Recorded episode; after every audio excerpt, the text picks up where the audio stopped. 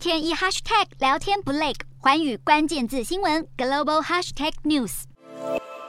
高盛和美国银行周一都缴出不错的财报成绩单，联准会大幅升息预期降低，美股早盘喜升，油价飙高，能源股领军大涨。但随着苹果暂缓招聘消息传出，美股应声红翻黑，科技股尾盘急杀，银行股抹去稍早涨幅，道琼中场收低超过两百点，纳指与标普下跌超过百分之零点八。美股四大指数全数收黑，道琼指数下挫两百一十五点六五点，收三万一千零七十二点六一点，纳斯达克下挫九十二点。三七点收一万一千三百六十点零五点，标普五百下跌三十二点三一点，收三千八百三十点八五点，非半指数下跌十四点二零点，收两千六百七十九点五七点。欧洲股市方面，由于投资人减少有关美国联准会升息的预测，对于即将到来的经济衰退担忧有所缓解。欧洲股市主要指数今天上扬，欧洲三大股市全数收红。英国股市上涨六十四点二三点，收七千两百二十三点二四点。德国股市上扬九十五点零九。九点收一万两千九百五十九点八一点，